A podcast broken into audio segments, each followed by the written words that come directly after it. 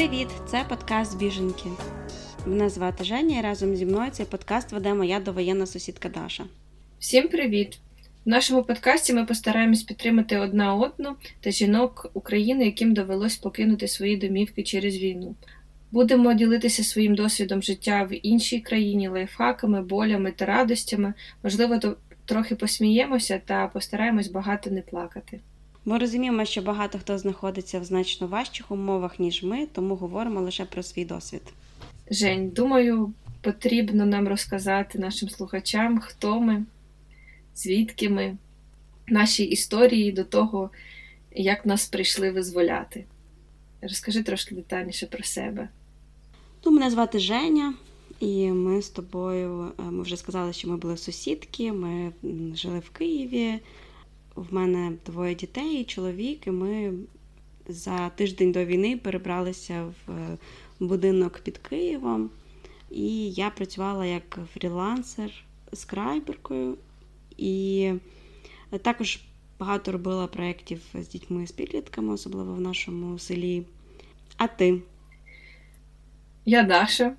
До війни я працювала в рекламній агенції, була аккаунт-менеджером, вела великі і маленькі проекти в рекламній сфері. Маю доньку 6 років Марусю, і чоловіка, який залишився, як і більшість чоловіків в Україні. Як е, ви дізнались про війну? Ви почули якісь вибухи, чи вам хтось повідомив? Ми на півдні Києва, тому ми не почули одразу. Ну, тобто, 24-го зранку нам подзвонили друзі, у яких батьки живуть в Борисполі. І вони сказали, що почалися вибухи, і ми почали готуватися. А ви? Ми прокинулись від вибухів. Ми живемо недалеко від Жулян. Ну, я не знаю, чи там були якісь вибухи в жулянах, але ми прокинулись з чоловіком, і я така відразу йому, що почалось. Ми почали моніторити відразу новини і ну, і побачили, що почалось повномасштабне вторгнення в Україну. І через півгодини ми вже сиділи в машині з донькою, з нашою кіцькою, і їхали в Черкаси до моєї мами. Я їй теж зателефонувала, кажу: мама, ми їдемо до тебе, бо почалась війна. Мама ще спала, вона ну, не в курсі була. І вона така: та ну, ти думаєш, що до Києва дійде так швидко? Кажу, мам, вже, вже все почалось. Ну і звідти почалась наша історія виживання, життя в війні. Ну, в нас трошки інша ситуація, тому що ми вирішили спочатку залишитись. Перші ці години дуже багато людей телефонували. Ми, в принципі, всім, хто нам телефонував, ми казали, приїжджайте до нас, тому що ми на півдні і тут буде спокійніше. Ми в своєму будинку, ми можемо зробити укриття. Ми одразу заклеїли вікна, почали дивитися, які в нас є запаси, і як підготувати наш гараж такий напівпідвальний, щоб це був як укриття. Поставили там матраси і, в принципі, так непогано облаштували. До вас приїхали е, ті, кого ви запрошували? Так, в нас було першу ніч взагалі 12 людей, а потім одна родина поїхала, і ми залишилися 9 людей і котик, і не наш котик. В такій компанії ми прожили 12 днів. Ми поїхали в Черкаси, і там були. Яка там була Е, в Черкасах було все спокійно. Насправді єдине були черги на заправках, а так, знаєш, люди е, взагалі ніяк не метушились, все окей, гуляли. Е, до нас туди приїхали наші друзі. Ми вирішили, що поки побудемо в Черкасах, ти там спокійно. Але почалися там так само тривоги. А в мене мама живе в такому високо, ну, в будинку, по-перше, вона живе е, високо, а по-друге, в е, будинку немає сховища, і до найближчого сховища потрібно йти хвилин 15, е, при цьому потрібно йти по сходах вгору. І ми раз ходили в те бомбосховище, туди напхалось дуже багато людей, і ми зрозуміли, що в Черкасах залишатися трохи небезпечно, ну як нам здалося через брак укриття. Ми переїхали в е, середину області до моєї тітки, в неї приватний будинок, і коли недалеко від будинку є підвал.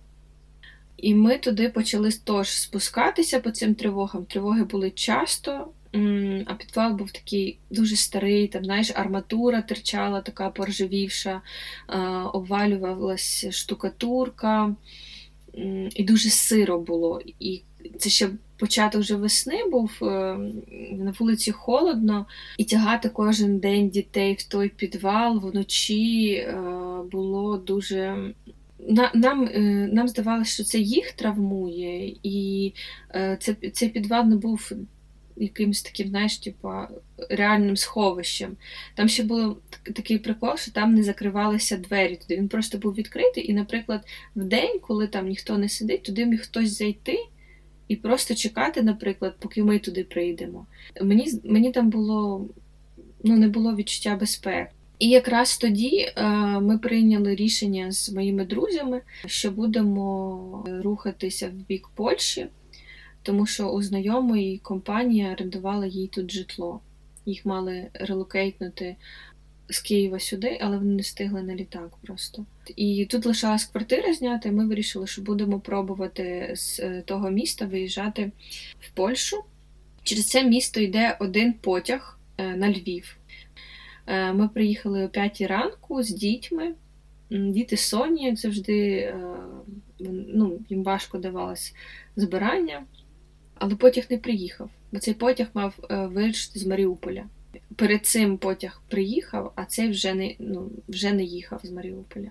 Ми поїхали в інше місто, в такий великий залізничний центр, і чекали там на будь-який потяг, який зможе нас довести до Львова.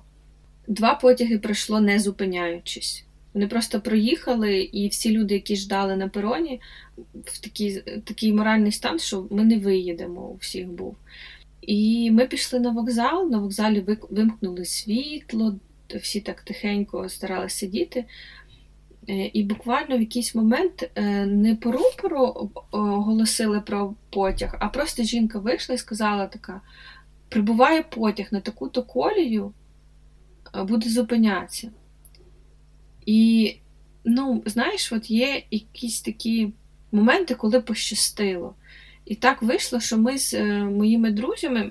Ми побігли в голову поїзда. Всі е, стали якось е, в центрі колії, а ми побігли в кінець її, точніше, да, в кінець, е, щоб ну, до голови потяга. Ми заскочили в цей потяг. Ледве знайшли, де де присісти, бо в купе було там по 10 по 12 чоловік. Ти забігаєш просто в купе і питаєш, є місце, є місце, є місце. Нас пустили з донькою в одне купе. Я сиділа, я спала сидячи, нас було чотири, четверо з одного боку, четверо з другого, і по двоє дітей зверху. Ну, і Маруся зверху спала. Е, знайомий, е, ну, моєї моєї подруги, який, ну, її чоловік, він нас супроводжував, то він, в принципі, всю ніч спав в коридорі. І в коридорі було дуже багато людей, які, яким не знайшлось місця. Потяг їхав е, повністю без світла. Нам сказали вимкнути телефони, нам сказали е, не включати світло на телефон, взагалі не користуватися. І замість звичних 10 годин ми їхали десь. Чи 18, чи щось в такому дусі. І до е, до того, що повезло. Потім ми дізналися, що в цьому вагоні це єдиний, точніше, вагон, в якому відкрились двері. Всі решта не відкрили двері, і люди просто лишились на пероні. А ми тоді виїхали.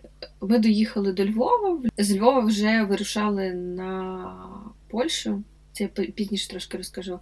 Розкажи, як ви вирішили ти знаєш, ми не ми не хотіли виїжджати, тому що якщо у вас було там погане укриття, то в нас вдома було дуже класно. І я не знаю, на чому ми виїжджали, на якомусь знаєш, суміші адреналіну і е, такої е, певній мірі ейфорії від того, що в нас була така дружна, дуже компанія, і дуже багато сусідів допомагали один одному, і взагалі дуже багато було співпраці, такої взаємодопомоги між всіми людьми в селі і просто навколо. І Дуже багато підтримували зв'язки. Ми познайомилися дуже близько з сусідами, ну яких ми знали, але не так близько. І ми вирішили залишатись. Це таке там на якийсь день. Ми, коли в нас одна родина поїхала, і вони так нас кликали на захід е, України.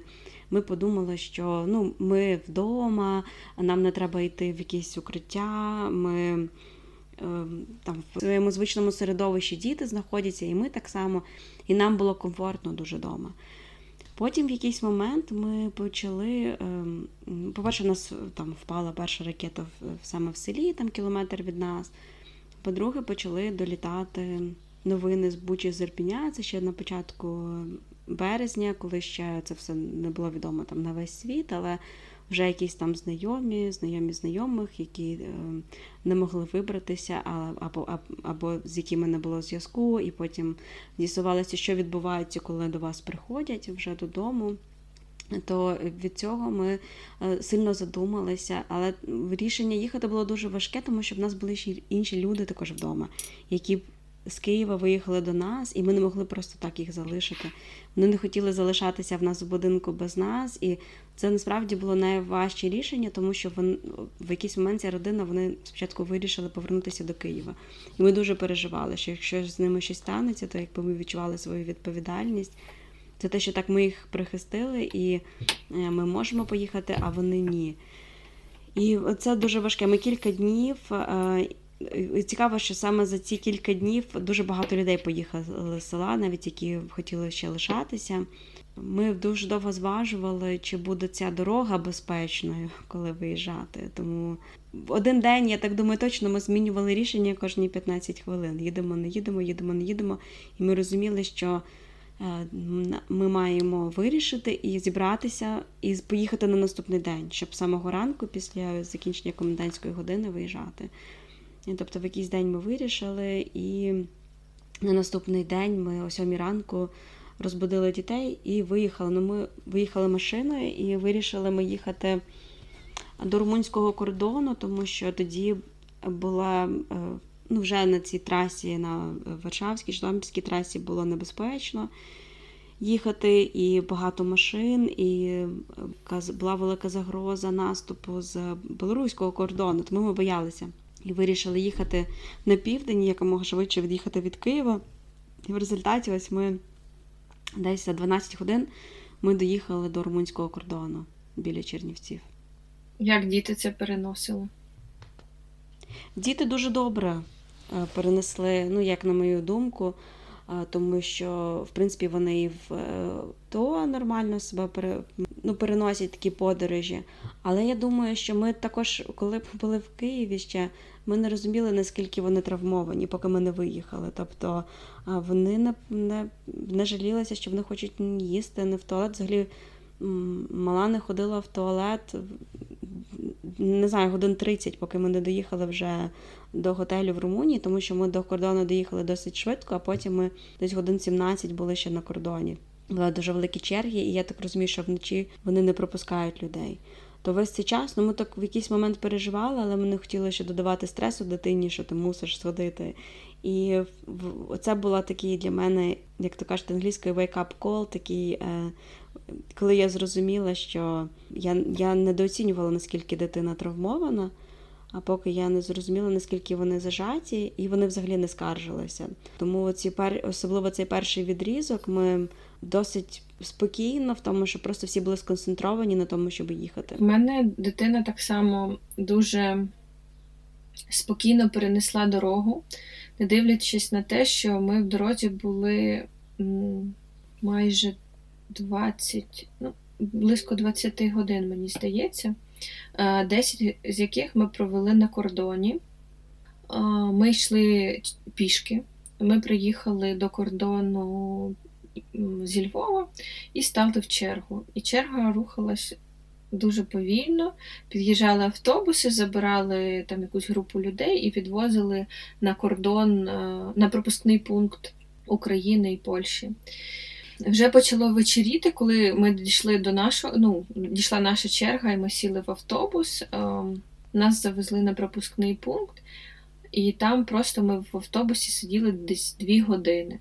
Ну, з собою була якась їжа така мінімальна, але мене так само, до речі, дитина не просили з туалету весь цей час.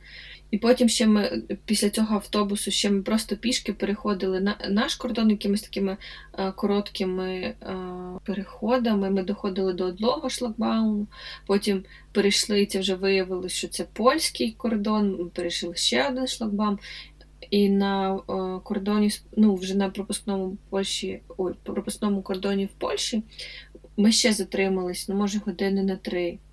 І от тоді в мене з одного боку було таке дуже ейфорічне, ейфоричне якесь таке враження, що все, ми в безпеці, ми перейшли в іншу країну, все good, е, тут не будуть літати ніякі ракети над нами, е, все good. А з іншого боку, от коли ти йдеш в цій черзі, от відчуття дійсно, що ти біженець що от коли ти бачила, може, по телевізору ці зграї людей, їх тримають біля кордону, вони не знають, куди дітися. І така туга наступила, типу, що я тепер така от. Е, от я тепер біженка. Я як я бачила тих людей, і якось мені ну, є там люди, є. Я не можу їм там ніяк не допомогти, нічого. От у них така життєва ситуація. Я так само, і я розумію, що я от в тому самому положенні. Там ці, знаєш, великі такі шатри стояли, дітям роздавали якісь іграшки, одяг. Від цього трошки сумно було. От. Потім ми перед... вже вийшли з пропускного пункту, і там біля кордону відразу такі великі палатки з їжею, з волонтерами швидко допомагають. Дітям відразу подавали кучу цукерок, кучу іграшок. Вони взагалі, типу, в них якесь свято, вони не розуміють, що відбувається. Маруся радіє. Син подруги був дуже втомлений, то його просадили на стільчик, він просто вирубився. І звідти нас відправили в такий як розподільчий пункт, де збирали, ну це як школа була. Е, там була куча матрасів, де люди просто чекали, коли їх або заберуть, або кудись розподілять. Нас мали е, забрати знайомі, е, знайомі знайомих, скажімо так. І ми вирішили також в цьому пункті біженців відпочити. Ми просто завалились на ці матраси, діти одягнуті, ми одягнуті, і ми виробились і десь години три проспали. А потім приїхали ці наші знайомі. Е, так само теж велика вдячність їм, бо дівчата виїхали з іншого міста. Три чи чотири години їхали до нас вночі. Там ще в них машина зламалася, але вони все рівно доїхали до нас. Вони нас забрали, привезли, відвели в кафе поснідати, і ми хотіли їх пригостити. Типу, «Е, ви ж нас забрали, ви про нас попіклувались. Вони ні, ви, звісно, можете заплатити, але ні. Я була настільки приємно цим вражена, що люди самовіддано прийшли нам на допомогу. Але але такі самі дві дівчини, як ми. Тобто це не, не якісь там, знаєш, супердядьки прийшли нас спасати, а приїхали такі самі дві дівчинки, як ми, тільки в них там вони були без діток. Вони навіть е, чемодани нам допомогли знести на там, п'ятий поверх, здається. От. І так ми добрались до Польщі, і по сей день ми тут.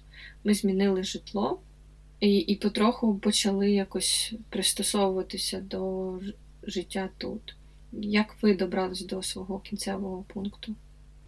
Так, ми вирішили їхати до Німеччини, тому що мій чоловік з Німеччини, і ми спочатку хотіли їхати до е, родичів, до батьків, тому що ми їхали через Румунію, то в нас був такий довгий шлях. Чотири дні ми добиралися через Румунію, Угорщину, Австрію і Німеччину. Ну, з зупинками і з відпочинком, але е, всього це було чотири дні. Насправді, поки ми їхали по Україні, в мене от постійно було це чи це правильне рішення. Можливо, там наше село ще більш-менш безпечно, і краще було б залишатися, і наскільки це важко для дітей зараз поїхати від дому, і не зрозуміло, скільки ми будемо лишатися. І було з одного боку відчуття, що це там на пару тижнів, на 2-3 тижні, і потім ми повернемось.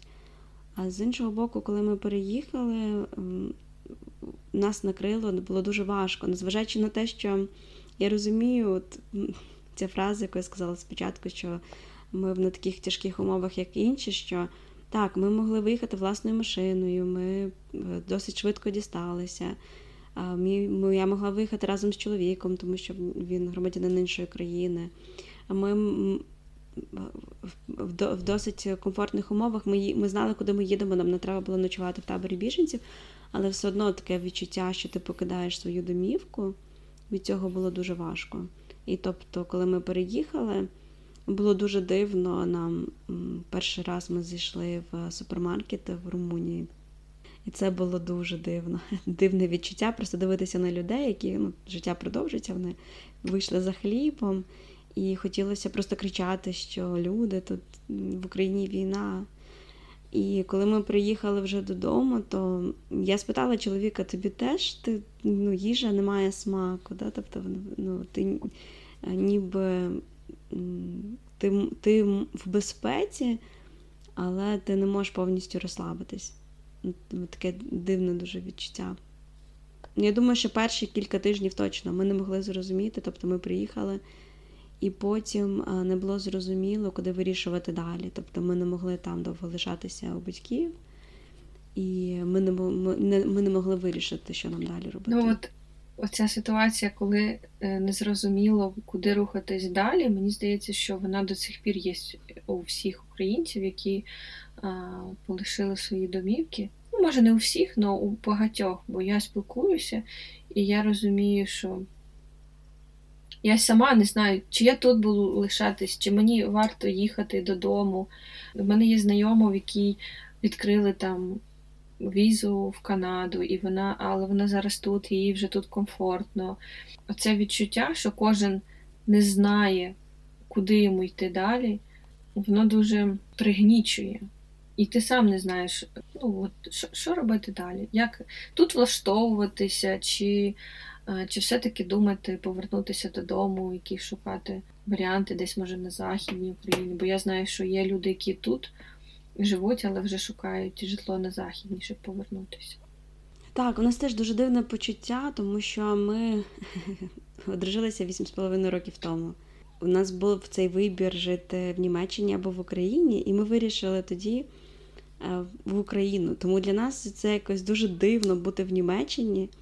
Незважаючи на те, що мій чоловік повернувся якби до своєї країни, виходить, що все одно наша домівка була в Україні, і все життя в Україні, робота і так далі. Тобто це дуже дуже важко, е, і для мене досі я не можу прийняти той факт, що я в Німеччині, тому я шукала і досі шукаю можливості, мабуть, бути десь хоча б е, близько до України.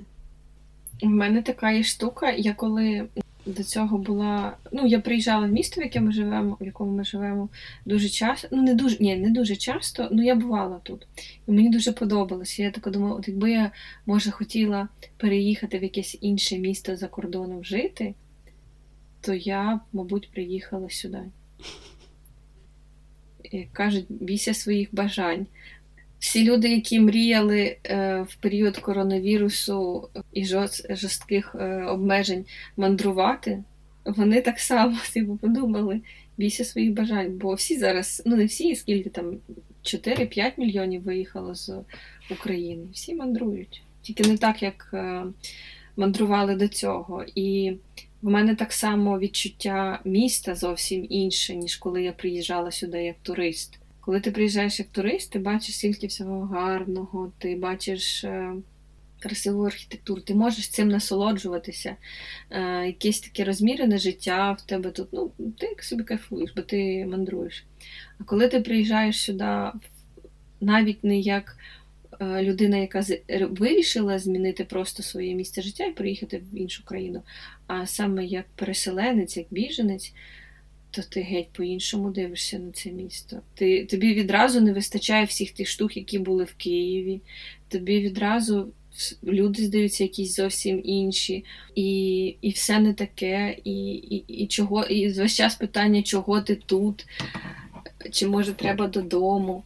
В мене було був такий один з перших днів, коли я йшла по вулиці з магазину, і я думала, а якщо я тут надовго, якщо мені тут доведеться облаштовувати своє життя повністю з нуля, купувати постіль, купувати сковорідки. І я, і в мене така паніка від того почалась, і внутрішня якась істерика. Мені здається, я навіть йшла по вулиці плакала, бо мені цього не хотілося. Я хотіла своє нормальне звичне життя з е, можливістю сюди приїхати як турист.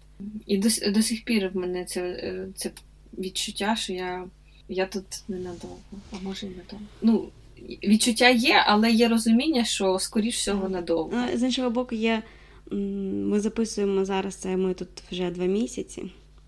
Якби ми записували це там за два дні, як ми приїхали, коли ми були розгублені і дуже багато плакали, і як в цій пісні, да, справа в тому, що в мене немає дому. І питання не в фізичному навіть будинку, тому що ну, багато хто казали, ем, коли ми казали, що нам важко покидати свою домівку, люди казали, ну, ви тримаєтесь так за цей будинок, це просто стіни там побудуєте, ну, якщо навіть щось станеться, побудуєте новий, це просто речі. І дуже важко пояснити, що це не через будинок, але це відчуття, що просто якось свого ти покидаєш своє звичне життя, свій якесь коло спілкування, свої якісь надії, сподівання і все, що ти хотів робити. Е, це, мабуть, важче, ніж просто будинок. Тому що так, дійсно, коли ти навіть коли ми вже спали в гаражі, і потім вдома у різних родичів і друзів, то ти розумієш, так, мені небагато потрібно просто ліжко і там якесь місце, куди покласти свої речі, і речей взагалі багато не потрібно. Але в дім виходить, що це щось більше, ніж е, просто фізична будівля. Я з тобою погоджуюсь. Я скучаю за орендованою квартирою. Я її так вже не любила, мені вже так її не хотілося, але я я скучаю за нею. І скучаю за тими, знаєш, за якимись моментами, які які тут не відбуваються. Ну, мало того, що чоловіка немає поруч, але й немає там, знаєш, навіть нашого майданчика, куди ми виходили з дітьми у двір, де збирались якісь е, дівчата з нашого будинку. І такі е, розмови ні про що, але їх так їх тут немає. Тут є тут є знайомі, які так само переїхали в це місце, але це ж ну, це зовсім не те. Я думаю, що просто да, треба потрібне якесь нове те соціальне коло спілкування, і просто люди, яких ти впізнаєш, і на це потрібен час. І коли ти ще не знаєш, наскільки ти тут, ти не знаєш, ну, чи має сенс це вкладатися і, ну, в ці стосунки, якби намагатися подружитися. А, Так, через це мені здається дуже важко. І я навіть розмовляла з тими, хто перебуває в таборах біженців. Я, звичайно, не знаю, і, можливо, нам в коментарях напишуть, що це все не так. Що так, це важко жити, не маючи свого особистого простору, коли багато людей, але є якась перевага бути в спільноті людей, які пережили такий же досвід, і вони тебе розуміють і можуть підтримати. І зараз а, я тут в містечку, де ми а, ми, е, ми ходимо на ці зустрічі українців щосереди, і це такий острівець такого свого рідного. І там дійсно от розмови ні про що, просто про школу, про хто як влаштувався, хтось щось порадить. І цікаво, насправді цікаво знайомити з людьми, які там з інших куточків країни, які ти, можливо, б з ними ніколи не перетнувся, живучи в Україні. І це всі якісь такі рідні. Я ходила на одну таку зустріч для мам і дітей з України. Але не знаю, мене щось не торкнуло. Може, я просто закрита була дуже, і я, в принципі, прийшла туди своєю знайомою з України, ми там з нею вдвох спілкувались. Не, не, В мене не було цього відчуття, що це мені близькі якісь люди е, рідні. Але з іншого боку, коли я дізнаюсь, що хтось приїжджає з України, з моїх знайомих сюди. Я так радію. Прям для мене це якесь, знаєш, свято. Я відлічую дні, а от от тоді приїде той-то, а там через два тижні той-то приїде. І це для мене якийсь от це мій, ось це мій острівець звичного і України. В принципі, тут я теж живу з, знайомою з України, з її мамою, у нас такий тут маленький гуртожиток. І ми такі Е, вже трохи рідні за ці два місяці стали, і якось і нас двоє дітей, ну, на дві сім'ї виходить. Я там можу лишити, е, вони можуть лишити. Діти не дуже з собою останнім часом якось ладять. Але все рівно, ти знаєш, що в тебе тут є якась опора. І це теж важливо для виживання. І ну, виживання не так фізичного, а мабуть, морального. Мені тут дуже також ем, допомогли розмови з кількома людьми, які вже переїхали як біженці там 30-40 років тому. І їх в Братиславі спілкувалася з жінкою, яка десь 30 років тому, 40 років тому, вона поїхала з Ірану після революції, їй було 16 років. Спочатку в Пакистан, потім в Швецію, потім зараз вона живе в ем, Братиславі. І вона казала, що е, так, ми маємо прийняти той факт, що нам треба будувати нові стосунки, і що дім це там, де я є. Так? Родичів не вибирають, так, е, крім там чоловіка. Е, це це також може бути вибір, що я хочу з якимись людьми бути ближчим і допомагати їм. Вони допомагають мені. і Я думаю, що всім потрібен цей зв'язок. Я поки тут е, навіть близько ні з ким з е, місцевих не спілкуюсь. Ну, У мене є знайомі, які переїхали з України сюди давно, я з ними спілкуюсь. А так, щоб не з кимось познайомитись і налагоджувати якийсь зв'язок, в мене такого ще немає. Я ще морально до цього не прийшла. Можливо, це ще через ем, через те, що е, дуже багато дійсно українців, і весь час хтось хтось стає, з ким ти поспілкуєшся, плюс є е, всілякі месенджери, які допомагають бути на зв'язку з своїми близькими. Я думаю, коли люди люди переїжджають, е, переїжджаючи по якимось особистих причинах, там з приводу роботи, там, чи просто вирішили змінити е, країну, в них є це бажання соціалізуватися чи ну, е, імплементуватися в це місто і бути як його е, житель. У мене поки такого немає. Але е, цікаво, цікаво, що доньку я стараюсь максимально адаптувати до життя тут. Щоб вона не відчувала, що якась вона інша, що чи в неї дуже життя змінилось.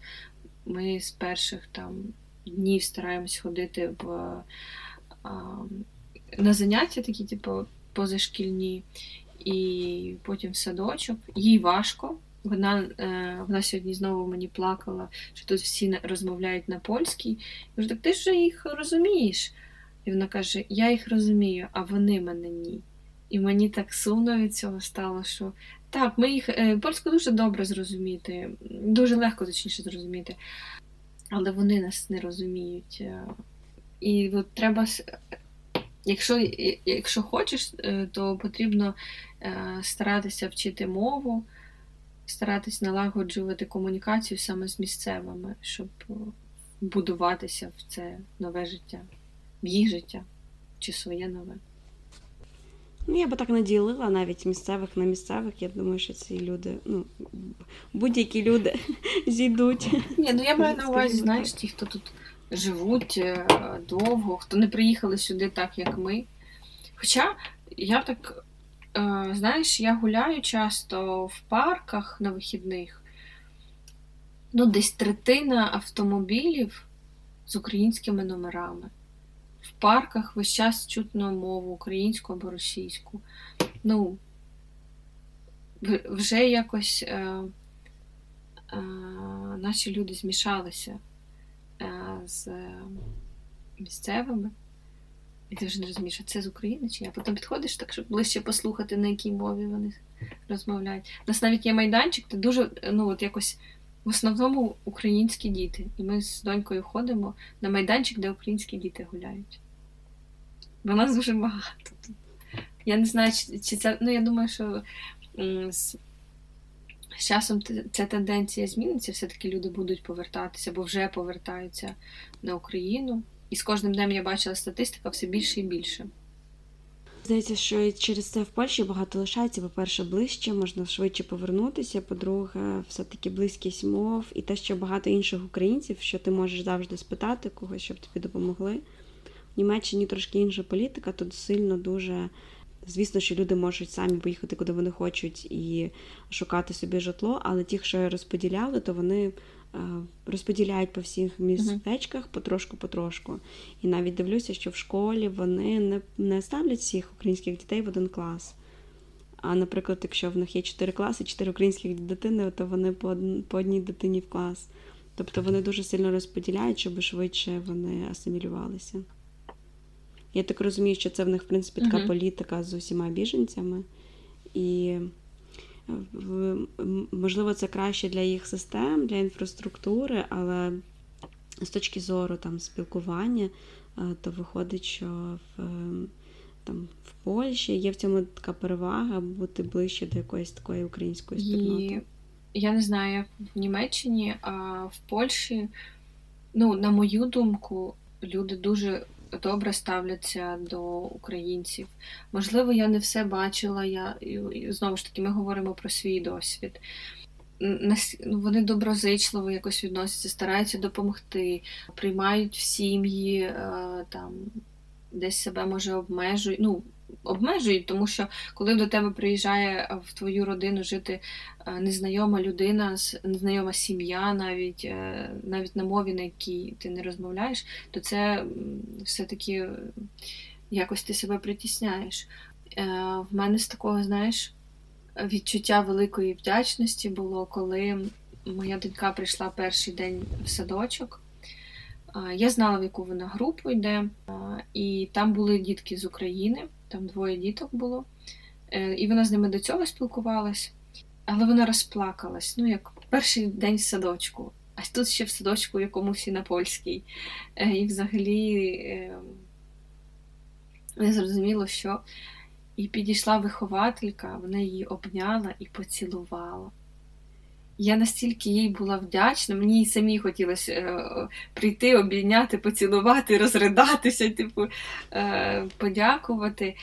Ну, Цей момент був е, черговий момент, коли мені дійсно хотілося сказати, що я вам дуже вдячна за те, як ви відноситесь до нас і що ви нам допомагаєте. Ось, все, хочу плакати. Але ми обіцяли багато не плакати.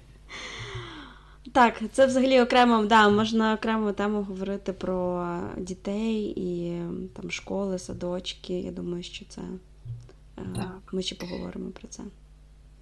Це був, можливо, е, я не знаю, що ти хочеш сказати. Я думаю, що це такий вступ. Ми просто трошки розказали про себе, про свою подорож, е, про те, як ми опинилися там, де ми опинилися. Е, як ми почуваємося в цьому статусі біженців. І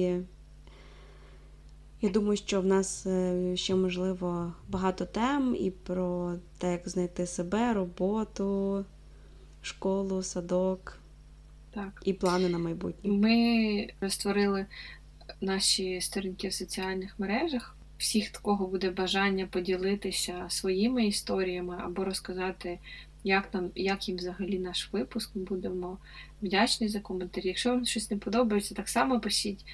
Це наш пробний випуск, взагалі наш пробний подкаст. І це більше як е, така е, терапія так, для себе. Якщо вам так само не вистачає, може, якогось спілкування з українськими жінками, то пишіть. Е, дякуємо. Дякуємо і, мабуть, до наступного випуску. Всім па-па. Всім па-па.